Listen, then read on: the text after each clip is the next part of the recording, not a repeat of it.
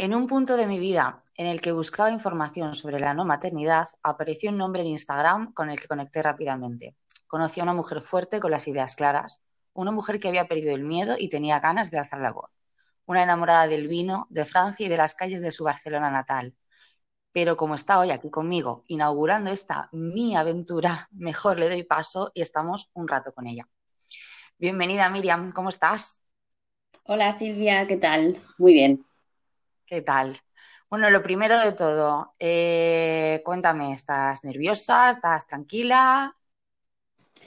Estoy a nivel personal con algunos cambios que me tienen un poco así, un poco más nerviosa de lo normal, pero todos son cambios positivos, por lo tanto, a la vez que nerviosa estoy ilusionada.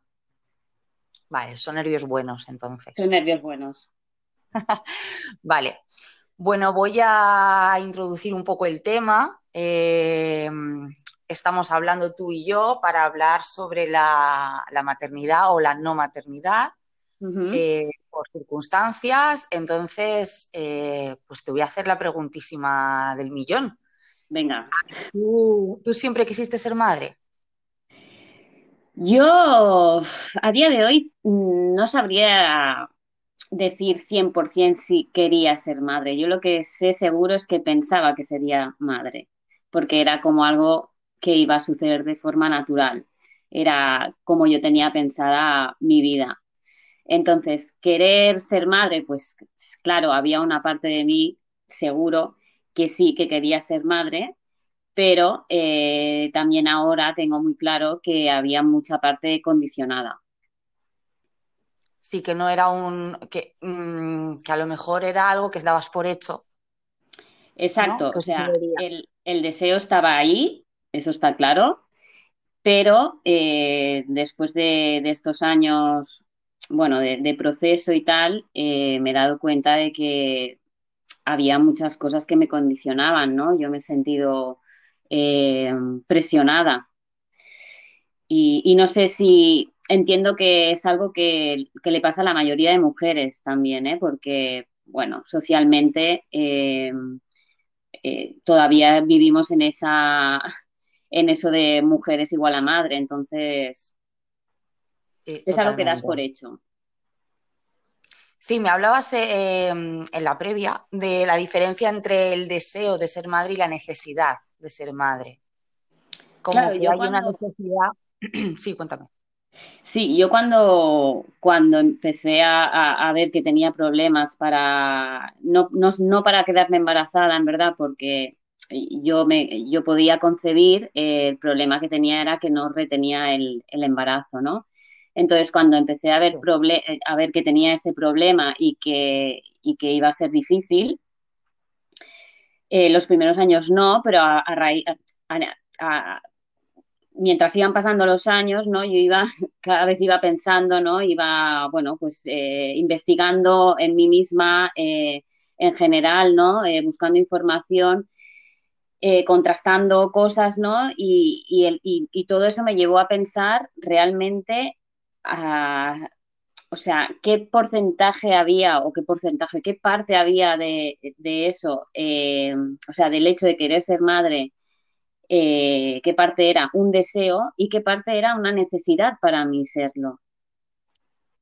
Sí, un proceso de introspección, ¿no? Por el que pasas durante toda tu búsqueda y en el que empiezas a diferenciar un poco, ¿no? Pues mira, yo quería ser madre o realmente quería ser madre o era una necesidad un poco impuesta por la sociedad, bueno, lo que comentábamos. Sí, y por ti misma también, ¿eh? Por tus creencias. Sí, exacto.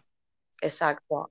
¿Qué edad tenías cuando empezaste a buscar la maternidad? Pues mira, yo tenía 33 años y nada, enseguida me quedé embarazada. ¿Te quedaste embarazada de forma natural, sí, de ¿verdad? Forma natural. Mis 4 embarazos fueron de forma natural. Tuviste 4 embarazos, 4 pérdidas, ¿verdad? 4 pérdidas gestacionales o abortos, porque todos fueron en el primer trimestre. Pero sucedieron durante varios años, ¿eh? No fueron uno seguido del otro. Pues cuéntame, Cuéntame, ¿la primera vez que te quedas embarazada? Pues la primera vez que me quedé embarazada, pues eso, tenía 33 años, hacía muy poquito que habíamos decidido intentarlo. Y nada, al cabo de unos días de saber que estaba embarazada, pues tuve mi primer aborto, fue un aborto espontáneo. Bueno, cuando nos pasó, desde luego no estábamos preparados para eso. Yo era, bueno, no tenía información, no sabía qué hacer, me asusté muchísimo, pasé mucho miedo, no estaba preparada para que me pasara algo así. Entiendo que nadie está preparado, pero es que en aquel momento, claro, ahora ya hace pues 10 años, ¿no? Creo que ahora ya se empieza a hablar un poco más de estos temas, pero entonces no se hablaba absolutamente nada. Yo lo que sentí era que eso que me estaba pasando a mí no le pasaba a nadie y fue bastante traumático. Entonces, a partir de ahí... Tú no tenías... Dime. Perdón, entiendo que no tenías antecedentes médicos que te pudieran... O sea, tú no ibas con preaviso de que eso te podía suceder. No, para nada. No. Lo típico, tú desde joven no vas al ginecólogo, todo está bien... no parece que haya ningún problema, pues venga, adelante. Sí. Vale, entonces vas adelante y te sucede esto. Y imagino, vas al médico, en el momento en el que te sucede vas a urgencias, ¿verdad? Me fui a urgencias, fuimos a urgencias. Y bueno, en ese momento no me di realmente cuenta, pero luego, al cabo de un tiempo, de los años, mejor dicho, he sido capaz de ver que en ese momento sufrí violencia obstétrica, porque yo llegué a urgencias. Bueno, les dijimos, ¿no?, que estaba sangrando muchísimo, porque es verdad, estaba sangrando muchísimo. Nos hicieron esperar en una sala. Al final es que me fui al baño, prácticamente lo expulsé todo ahí. Bueno, fue increíble. Y tardaron un montón de rato en atenderme y cuando me atendieron, fue bastante desagradable. Por ejemplo, no sé si quieres que entre en detalles, yo no tengo ningún problema porque al final... Sí, libertad, claro, por supuesto, es historia. ¿No? Dijéramos que la ginecóloga que me atendió... fue bastante brusca conmigo, no me trató para nada con la consideración del momento, ¿no?, de lo que me estaba pasando. Por ejemplo, el aparatito que te ponen para hacerte las ecografías vía vaginal, me lo metía y me lo sacaba para ayudarse ella misma a sacar la sangre. No sé, todo fue como muy, ¿no? Yo estaba ahí que no sabía qué estaba pasando, solo oía el ruido de la sangre caer, todo como muy... No, o sea, para ello no estás preparada para algo así. No, claro que no. Claro, por Dios. Y lo más normal es que quien te esté atendiendo en ese momento te trate de otra manera, ¿no? Estás de una manera tan vulnerable en ese momento y que te traten así. Eso ya te marca, ¿no? Totalmente. Entonces entiendo... que por esa razón a lo mejor es por la que tardas 2 años, si no me equivoco, en volver a intentar quedarte embarazada. Bueno, por esa razón y también pues porque a partir de ahí, claro, yo ya te digo, tenía 33 años, a mi alrededor muchas otras mujeres ya estaban también empezando a querer ser madres, yo veía como todas las... a mi alrededor se iban quedando embarazadas y yo entré como en un proceso de obsesión de cada mes de no me quedo embarazada, no me quedo embarazada. Yo no tenía ni idea de lo que era la infertilidad, o sea, en mi cabeza no existía la posibilidad esa, ¿eh? Simplemente no me quedo embarazada, cuando me quede qué miedo, ¿sabes? O sea, empecé ahí como en una obsesión de pensamientos, de por un lado querer quedarme embarazada, por el otro tener miedo de que me volviera a suceder. De que te volviera... Exacto. Y de todas maneras, sí que creo que al principio sí que dejé pasar un tiempo para recuperarme, pero sí, del primero al segundo pasaron 2 años. Vale, y en el segundo embarazo, Mm. ¿vuelves a perder el bebé? El segundo embarazo fue distinto De otra manera. porque, bueno, fue un poco más adelante, también en el primer trimestre, pero un poco más adelante. Y fue diferente porque, bueno, cuando fui a la consulta nos dijo el ginecólogo que el embrión ya no estaba, que solo había el saco, ¿no? Y que probablemente yo lo expulsaría de forma natural. Lo que pasa que iba pasando el tiempo y eso no sucedía y al final, pues, me dijeron que tenía dos opciones, o bien hacerme un legrado o hacer provocar el aborto, ¿no? De manera química con unas pastillas. El ginecólogo... Que es como, es como dar a luz, ¿no? Bueno, o sea, es un parto. Sí, es un parto claro, de algo mucho más pequeño, obviamente, pero claro, tú tienes tus contracciones y todo igual. Lo que pasa que yo en ese momento tampoco lo sabía porque toda esta información tampoco me la dio el ginecólogo. Entonces me dijo... ¿No te avisaron de lo que te iba a pasar? No me avisaron, no, me dijo que me tenía que tomar ese medicamento. O sea, me recomendó no hacer legrado porque según él, como era de pocas semanas todavía, se podía hacer de esta forma con las pastillas y sería más... Bueno, el legrado no deja de ser una operación, ¿no? Entonces yo, claro, como me daba un poco de miedo el tema del legrado, pensé, bueno, vale, pues prefiero hacerlo así, con las pastillas. Esto fue un mes después de que nos dijeran que no había embrión. O sea, yo llevaba un mes con todo ahí dentro, imagínate todo el, ¿no? Todo mi cabeza, cómo podía estar emocionalmente, etcétera. Bueno, el caso es que... Hicimos eso, lo hicimos con las pastillas. El médico me dijo que, pues eso, que al cabo de un rato de tomármelas sentiría, pues eso, que empezaba a tener pérdidas, pero aquello no sucedió así, aquello fue una locura. Pasé pues un día entero con contracciones súper fuertes, tuve que llamar de urgencias porque, bueno, pensaba que me desmayaba. Luego... Claro, con el tiempo, con los años, después investigando, hablando con otras mujeres, esto le ha pasado a muchas otras mujeres. Bueno, es la falta de información, ¿no? que tienes en ese momento, esa sensación que tenemos las mujeres de que nos intentan infantilizar con estos temas. Cuando sí, sería mucho mejor totalmente. Que te explicaran, mira, te va a pasar esto, vas a sentir esto, no sé, al final es tu cuerpo. Bueno. Me pasó eso, estuve todo un día con contracciones, luego toda esa semana con dolores y nada, y al final pues nada, lo pude expulsar todo y en ese sí que decidí que necesitaba un tiempo.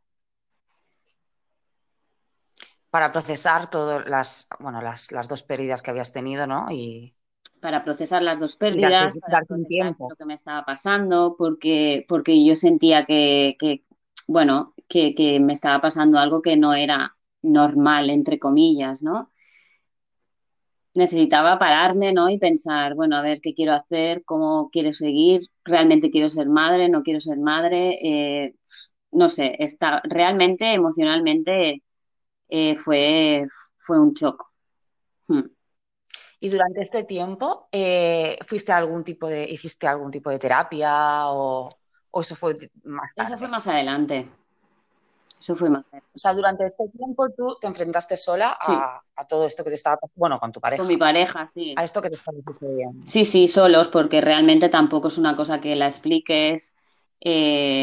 Bueno, ahora que hablo de ello de forma natural y abierta, me doy cuenta, ¿no? De lo difícil que es hablar de esto cuando te está pasando, ¿no? Está todo...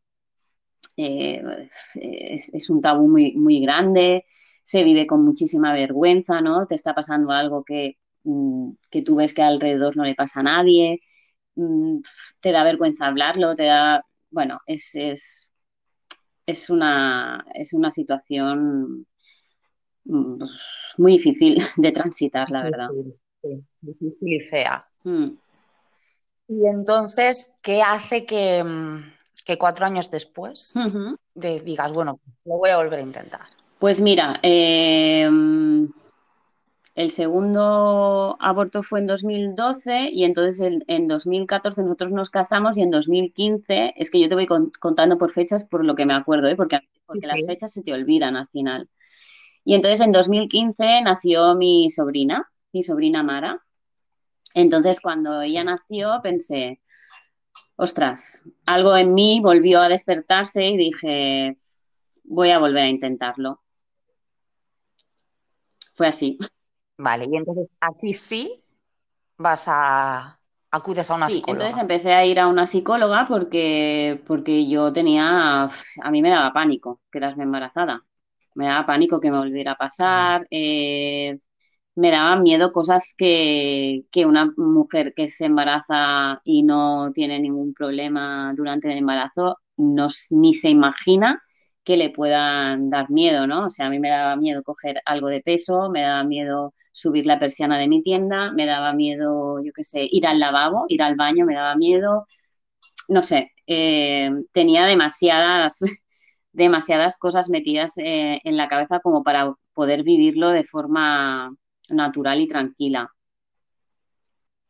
Claro, porque a estas alturas entiendo que todavía nadie te había explicado a nivel físico qué estaba sucediendo, porque habías perdido los dos embarazos. No, porque a nosotros nos hicieron todas las pruebas del mundo. Como íbamos por mutua, no esperaron normalmente se esperan a que tengas 3 abortos. A partir de los 3 abortos consideran que pasa algo y entonces empiezan a hacer pruebas. Pero nosotros, como íbamos por mutua privada, en el primer aborto ya nos hicieron todas las pruebas que había. No sé, es que, bueno, todo, todas las pruebas, menos pruebas de inmunológicas, que esto se ha empezado a hacer hace poco y ahí ya directamente yo ya no he querido hacer nada más porque yo ya acepté que no iba a ser madre. Todas las demás pruebas nos las han hecho y todo estaba bien, no había nada, ni coagulación, nada, todo estaba bien. Increíble. Entonces, te vuelves a quedar embarazada en 2016, ¿verdad? En 2016 me vuelvo a quedar embarazada y este fue el embarazo más largo, creo que fue como a las 8 o 9 semanas. En la primera ecografía que fuimos estaba todo bien, pero en la segunda ya otra vez nos dijeron que no tiraba para adelante. A ver, yo sentía que, porque todo esto, claro, tú lo sientes, tú lo sientes. Si eres una persona que estás conectada con tu cuerpo y estás conectada contigo misma, todo esto lo sientes y es claro, todo eso todavía te angustia más, ¿no? Porque tú sientes dentro de ti que pasa algo y nada, nos confirmaron que no, que no tiraba para adelante y ese aborto ya directamente lo tuve en mi casa. Ya dije, yo paso de ir al hospital, paso de que el ginecólogo me dé pastillas, porque empecé a sangrar de forma natural y entonces ya dije, lo tengo en mi casa, tranquila, acompañada y ya está. Y pasó bien. ¿De manera natural? Sí, de manera natural pasó bien, sí. Duro, muy duro. Muy duro, pero bueno, para mí fue más traumático. Estaban los dos primeros. Exacto, quizá tu entorno, ¿no? Estar en un sitio conocido, con la gente que te quiere. Sí, además yo ya empezaba, entre que ya empezaba a ir a la psicóloga, también a partir del tercer aborto ya empecé también a hablar con una matrona que también hacía acupuntura. No sé, empecé ya a verlo de otra manera, ¿no? A sentirlo todo de otra manera, ya como más empoderada, no desde esa... En los dos primeros yo siempre que me acuerdo de ello pienso, es que no era una niña, tenía 33 y 35 años, pero ahora lo siento como si fuera una niña, o sea, era...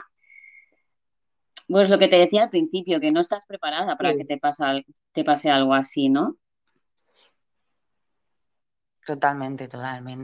Es como que si te ves más víctima quizás, más jovencita, más inexperta y luego pues exactamente te vas empoderando y como conoces la situación pues te enfrentas de otra manera a ella. Claro, y empiezas a investigar, ves que esto le pasa a una de cada cuatro, ¿no? Entonces, bueno. Exacto, esa cifra que es demoledora. Sí. Entonces, en agosto del 2017, por terminar de contar tu recorrido, te vuelves a quedar embarazada de forma natural. Sí, volviendo de un viaje precioso, además. Descubrimos que estoy embarazada otra vez. Ahí ya yo ya tenía 40 años, fue el año que cumplí 40. Sí. Y nada, ese también, no sé si me hice la prueba de embarazo un viernes, por decirte algo, y el lunes ya estaba teniendo pérdidas. O sea que duró muy poquito. Duró muy poquito, fue muy rápido y también... fue de forma natural, en casa, sí. Más sí, y entonces ahí ya dije que también de forma natural se acabó, que yo ya no estaba dispuesta a pasar más por eso. Hay una frase que me escribes, que la tengo destacada. Dices, me juré que no perdería ni un hijo más. Uh-huh. Sí. Me impacta esa frase. No, es verdad, ¿eh? En ese momento pensé, yo no voy a perder más, yo no voy a tener más, o sea, no voy a perder ningún hijo más, no voy a pasar por esto más. Y a veces cuando lo recuerdo pienso, mira, a lo mejor la donación que hicimos no funcionó porque a lo mejor hubiera acabado también en aborto, no lo sé. El caso es que yo tenía muy claro que por eso no iba a pasar más. Yo ya lo había decidido, era un pacto que había hecho con mi cuerpo. Y no estaba dispuesta a volverme a hacer eso a mí porque, ¿sabes lo que pasa? Que todo este proceso te lleva a seguir, a seguir, a seguir, a seguir, a seguir. Y es un maltrato brutal a tu propio cuerpo, ¿vale? Yo entiendo, ¿no? Que es muy difícil parar, pero es que si te lo paras a pensar, si mi cuerpo me está diciendo una y otra vez que no, que no, que no, que no, yo sentía todo el rato que estaba en contra de lo que mi cuerpo me estaba diciendo, por la razón que fuera. Yo soy una persona sana, pero me estaba sucediendo eso y lo tenía que aceptar.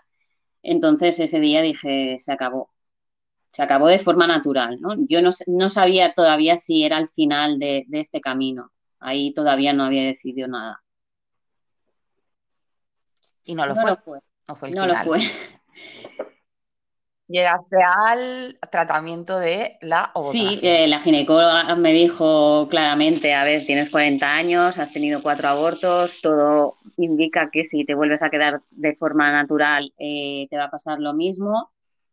Yo de ti, si quieres intentar algo, intentaría la ovodonación, que consiste pues en eso, usar el semen de tu pareja con óvulos de una donante. Y como además era algo que en mi cuerpo no implicaba más, no sé cómo decirlo, no que no implicara un riesgo, porque si me embarazaba pues estaba ahí, ¿no? Pero no implicaba que yo tuviera que estar sacándome óvulos, pinchándome cosas, no sé, yo estaba muy harta de todo lo que se refería a hacer cosas contra mi cuerpo, ¿no? Y entonces al darme esta posibilidad, bueno, lo hablé con mi pareja, era mucho dinero, pero al final decidimos que sí, que lo haríamos, porque no hacerlo también era como, bueno, cerrar la última de las puertas que estábamos, eso sí, dispuestos a abrir, ¿eh? Eso sí que para nosotros era... A ver, aquí sí que tengo varias preguntas. A ver, los precios de la ovodonación son precios, supongo, que no se los puede permitir todo el mundo. No. Vale. Lo que pasa es que, claro, y las estadísticas de éxito. Con la edad que nosotros teníamos ya era imposible intentar entrar en un programa de la seguridad social. Eso era inviable ya. Las tasas de éxito de las clínicas de fertilidad están basadas en embarazos, no en niños nacidos, en niños o niñas nacidos. Por lo tanto, quiere decir que dentro de esa tasa de éxito de embarazos, hay abortos también. Sí. He de decir yo que me ha costado muchísimo encontrar esta información porque evidentemente todas las clínicas proporcionan datos favorables a su proceder, claro, y no son reales. Y lo único que encontré en una base de datos de estadística era que entre un 10 y un 25% de los embarazos que se hacen por fecundación in vitro resultan en aborto espontáneo. Es mucho, ¿eh? Es muchísimo. Es muchísimo, pero quería dejar claro que esto no sale en las publicidades de las clínicas de fertilidad. No, hombre, a nosotros sí nos dijeron, bueno, hay alguna posibilidad de que acabe en un aborto, pero como los óvulos en una donante, que en principio son óvulos... Sí, son óvulos óptimos y tal, pues en principio no tiene por qué, porque además yo no tenía ningún problema en el útero ni nada, o sea, pero bueno. ¿Y conseguisteis 7 embriones? Creo que sí, conseguimos 7, pero al final solo 4 fueron viables. Entonces, vale, en la primera transferencia, porque lo llaman así, cuando te ponen el embrión, que es pues el semen juntado con el óvulo, exacto, cuando te lo transfieren, pues eso, lo llaman transferencia. Entonces me hicieron una transferencia en abril, creo que fue. Que no funcionó, al cabo de 15 días te haces la prueba para saber si estás embarazada o no y no me quedé embarazada. Al cabo de un mes me volvieron a transferir otro y entonces tampoco funcionó y entonces pensamos, ostras, vamos a darnos el verano para relajarnos, ¿no? Porque, bueno, es que la gente supongo que no es consciente de lo agobiante que es pasar por este tipo de tratamientos y de vivencias, ¿no? Entonces nos dimos de tiempo el verano y yo cambié de dieta, fui a una osteópata especializada en ginecología, me cambió la dieta, bueno, a todas estas yo ya seguía haciendo de cuando en cuando alguna sesión de acupuntura, con mi psicóloga de cuando en cuando también me veía. Dijéramos que emocionalmente estaba muchísimo mejor que los primeros años. Entonces dejamos pasar todo el verano, bueno, incluso se alargó un poquito más y al final fue en diciembre de 2018, si no me equivoco, que fue... que nos en Nochebuena, ¿verdad? ¿Perdona? ¿En Nochebuena te hiciste la prueba? Exacto. No, la transferencia fue, no sé, a mediados de diciembre. De los 2 últimos embriones me los pusieron juntos porque se suponía que así tenía más posibilidades y en Nochebuena me tocaba hacerme la prueba de embarazo y salió negativo. Y ahí sí, ese día, el día de Nochebuena, decidimos que ya está, que se había acabado, que ya no íbamos a hacer nada más que el camino hacia la maternidad y paternidad se había acabado ahí, que íbamos a ser una pareja sin hijos. Fue duro, pero también fue muy liberador. Fue muy liberador porque la verdad que yo más que mi pareja, yo estaba agotada. O sea, yo ya no podía más con este tema. Piensa que es algo que no es como, no es una cosa que la puedas transitar mientras haces tu vida y la puedas transitar de una forma normal, ¿no? Como cualquier otra cosa. Es algo que implica muchísima energía, muchísimas emociones y bueno, es que acabas agotado, al menos yo estaba agotada y no sé... Un poco por todo, ¿no? Por amor a mí misma también, por amor a mi pareja, ¿no? Es decir, pero estamos aquí dándolo todo con esto y nos estamos dejando a lo mejor, ¿no? Estáis perdiendo a lo mejor otras posibilidades de vida, ¿no? Nosotros, otras opciones. He de decir que intentamos durante todos estos años hacer nuestra vida lo más natural posible. Pero sí que es verdad que, claro, que mucha energía se va en ello. Y bueno, claro, llegó el momento, claro, por edad, por dinero también, por todo. Pero sobre todo, no fue una decisión tomada ni desde el dinero ni desde la edad. Fue una decisión tomada desde el corazón. O sea, desde decir, se acabó. Se acabó, para nosotros se ha acabado y está bien. Tú cuentas, me cuentas que hacía tiempo, después de 8 años paraste, ¿no? Paró este proceso, y que tu intuición hacía ya tiempo que te decía que a lo mejor debías parar y que tú no te atrevías. Yo creo que, no sé exactamente cuándo fue, pero durante todos esos años que duró el proceso, yo sentía que iba a ser algo difícil para mí. Yo sentía que había algo que no funcionaba, ¿no? Lo que pasa que no, en ningún momento me planteaba no hacerlo, no seguir. No era algo que tuviera pensado. Era incapaz de tomar esa decisión de decir, pues mira, pues no tengo hijos y ya está, ¿no? No era una opción en ese momento. Realmente no fue una opción hasta, yo creo que hasta el final casi. Claro. Claro, sí. ¿Y qué pareja? Uy, qué pareja, perdona.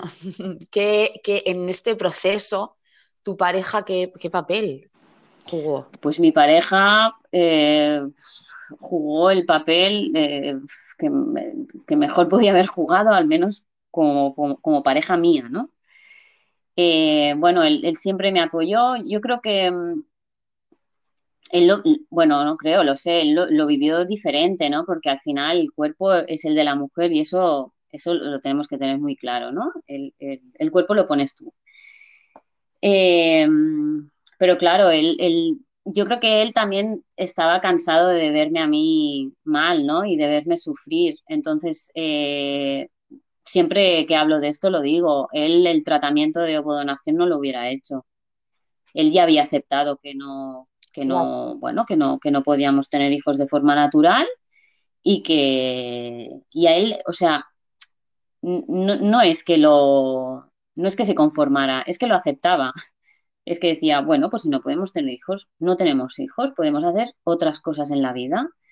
Lo aceptaba de una forma tan natural que a mí me desconcertaba un poco, ¿no? Hasta que yo aprendí a aceptarlo de la misma forma que él, que simplemente, pues eso te iba a decir, desde el corazón. Llegó antes. Él llegó antes, sí, llegó antes. Sí, llegó antes a ese punto de aceptación que hablamos, sí. Menos mal. Y a nivel social, menos mal que hay personas sí que nos hacen tomar tierra. Porque yo me perdía, y al menos sentir que la persona que tienes al lado te devuelve a la realidad y no te presiona, ¿no? Porque hay mujeres que se han sentido presionadas por sus parejas para seguir o para dejarlo, ¿no? Es que él no me presionó ni para seguir ni para dejarlo. Si quería seguir, pues él lo aceptaba y seguía. Ahora, no sé si hubiéramos hecho algo más. La decisión, desde luego, la tomamos juntos los dos, y los dos, o sea, fue una decisión que la tomamos juntos y convencidos los dos. Bueno, a mí personalmente no me parece, no creo que haya una opción mejor que esa, ¿no? Que los dos estéis de acuerdo, claro, en algo tan importante, tanto en seguir como... Si lo vives en pareja, está claro. Por supuesto. Y a nivel social, amistades, tu círculo, ¿cómo se vive todo esto? Pues se vive muy difícil, porque normalmente esto no lo sabe muy poca gente. Bueno, no sé si lo sabrás, me imagino que sí. Es un tema súper tabú, nadie quiere hablar de esto, ¿no? Es como Y entiendo también que para las personas que nos quieren es doloroso, ¿no? Oírlo, que te está pasando esto. Yo recuerdo contárselo a una amiga y mi amiga se puso a llorar. Bueno, entiendo que para ella fue doloroso saber que su amiga pues no iba a poder tener hijos, porque no porque sea lo peor que le puede pasar a alguien, sino porque es algo que yo he deseado, ¿no? Que yo he querido y no he podido. Entonces, pues es lógico, ¿no? Que duela.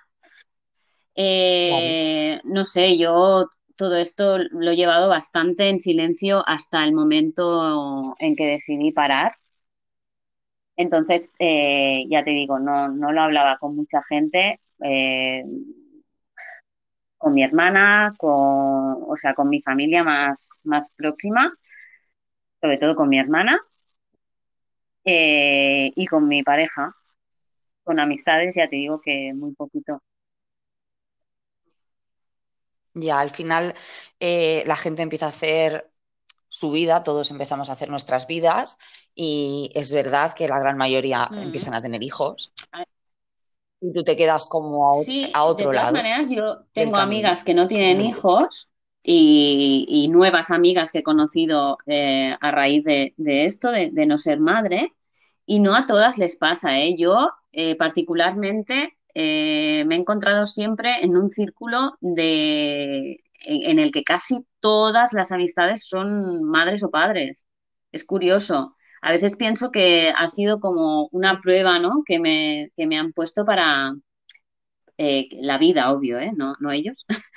Como para hacerme más fuerte, ¿no? Es muy difícil ser la única pareja o casi la única pareja que no tiene hijos en un entorno donde todos son padres. Es muy, muy complicado. Sí, y más porque no has podido, no porque no has querido. Claro, porque se ve diferente. Mira, si tú no quieres, se vive de otra manera, yo creo. No lo sé 100% porque no lo he vivido, pero entiendo que se vive de otra manera, ¿no? Porque hay, por ejemplo, comentarios que no te hieren, hay cosas que ni siquiera las tomas en cuenta, pero cuando tú sí has querido y hay un dolor ahí, hay una herida, cualquier comentario, cualquier cosa que se diga, pues es hiriente para ti. Sí, es cierto que además a nivel social como que no sabemos manejar eso ese dolor, que el otro día ambas conocemos a Gloria de La vida sin hijos, que puso un post maravilloso, que es verdad que la gente se vuelve condescendiente, ¿no?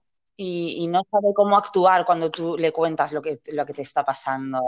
No claro, claro, es que tú sacas el tema porque tú tienes esa necesidad de hablar, porque es tu realidad, es lo que estás viviendo y necesitas compartirlo con la gente con la que estás, obvio, como ellos comparten lo que les pasa, y te encuentras con un silencio que a veces es peor que algunas cosas que te puedan decir, ¿no?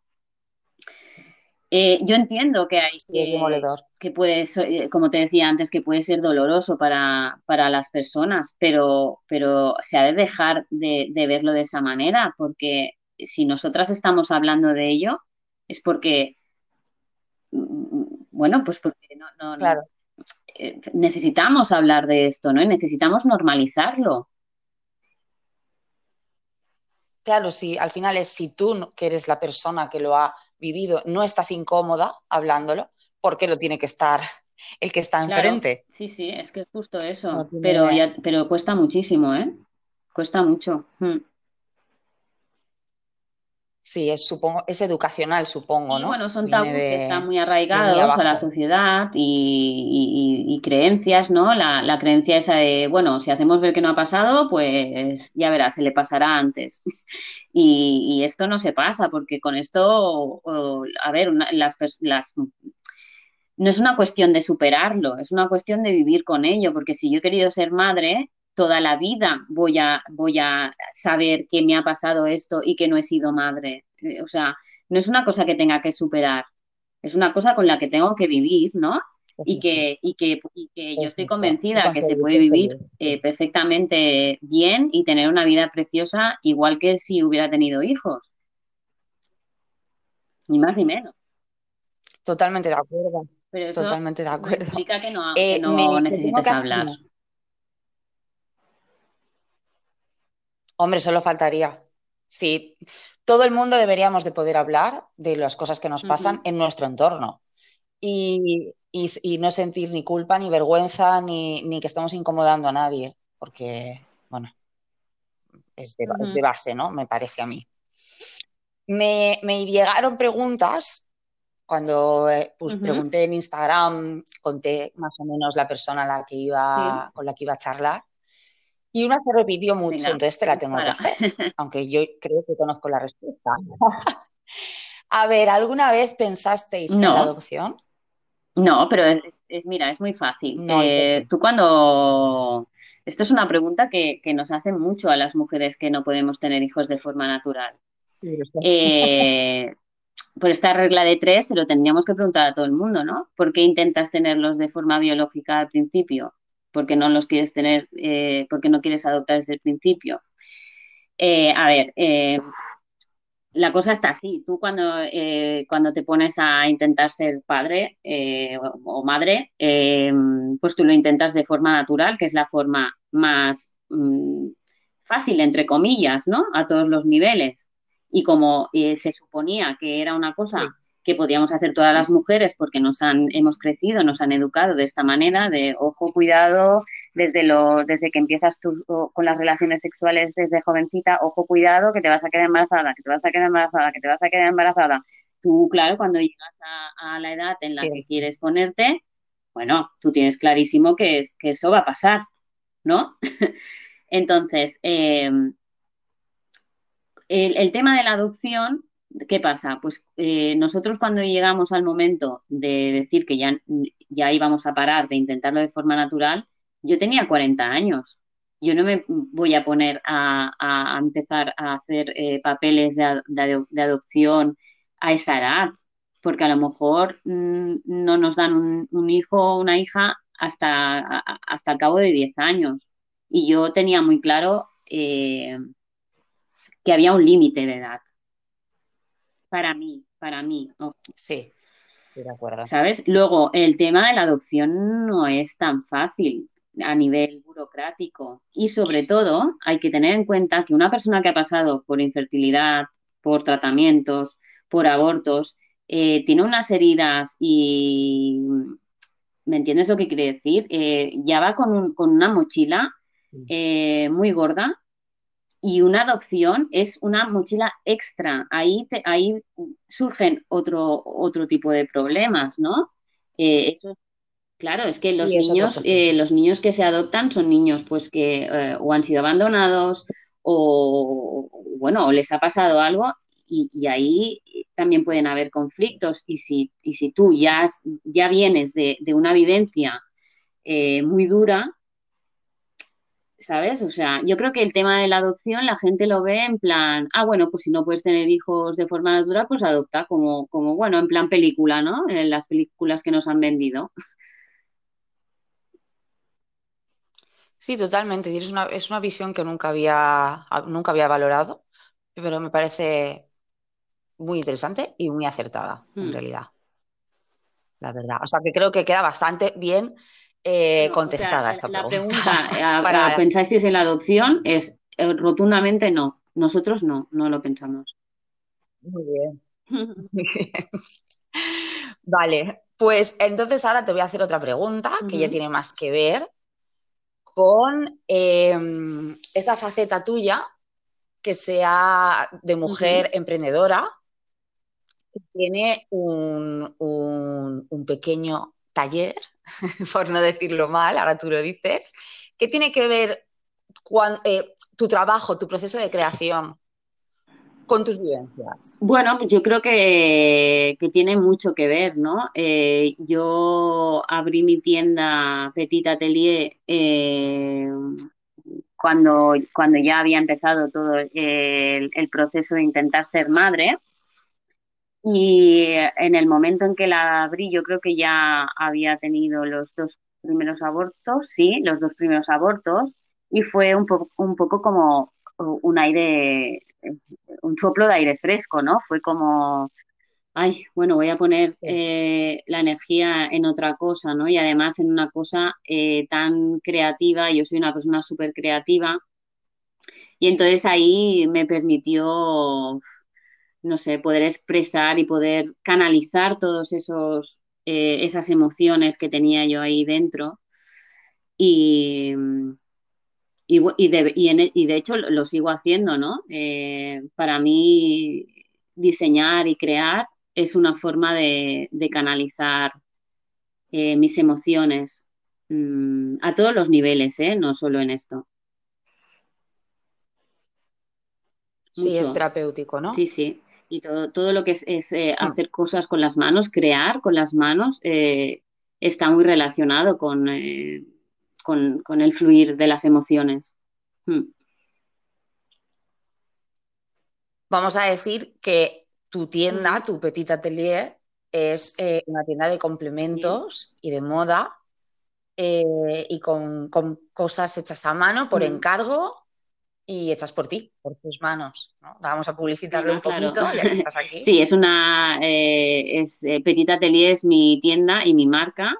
Diseño y creo complementos de moda. Y está todo hecho a mano, desde cero. O sea, compro las telas, diseño los patrones, confecciono, todo.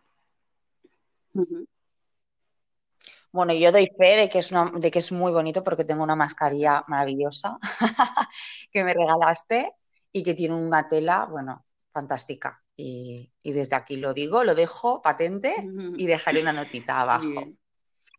Y en esta faceta tuya tan creativa, yo creo, esto es una opinión mía, que es cuando un poco... a ver cómo lo digo, si lo digo bien. O sea, tú has empezado a dar en Instagram, a dar voz a una parte de la sociedad, que somos las mujeres que no hemos tenido hijos por circunstancias. Y yo creo que parte de tu creatividad también está canalizada en esa manera de dirigirte. Entonces, yo quiero saber qué sientes tú cuando pones voz a todas esas mujeres. Bueno, mira, yo... Cuando estaba ya en los últimos años de mi proceso para ser madre, yo era un pensamiento que me venía mucho, ¿no?, a la cabeza, en plan, ostras, hay que hablar de esto, porque esto que me está pasando a mí seguro que le pasa a más mujeres.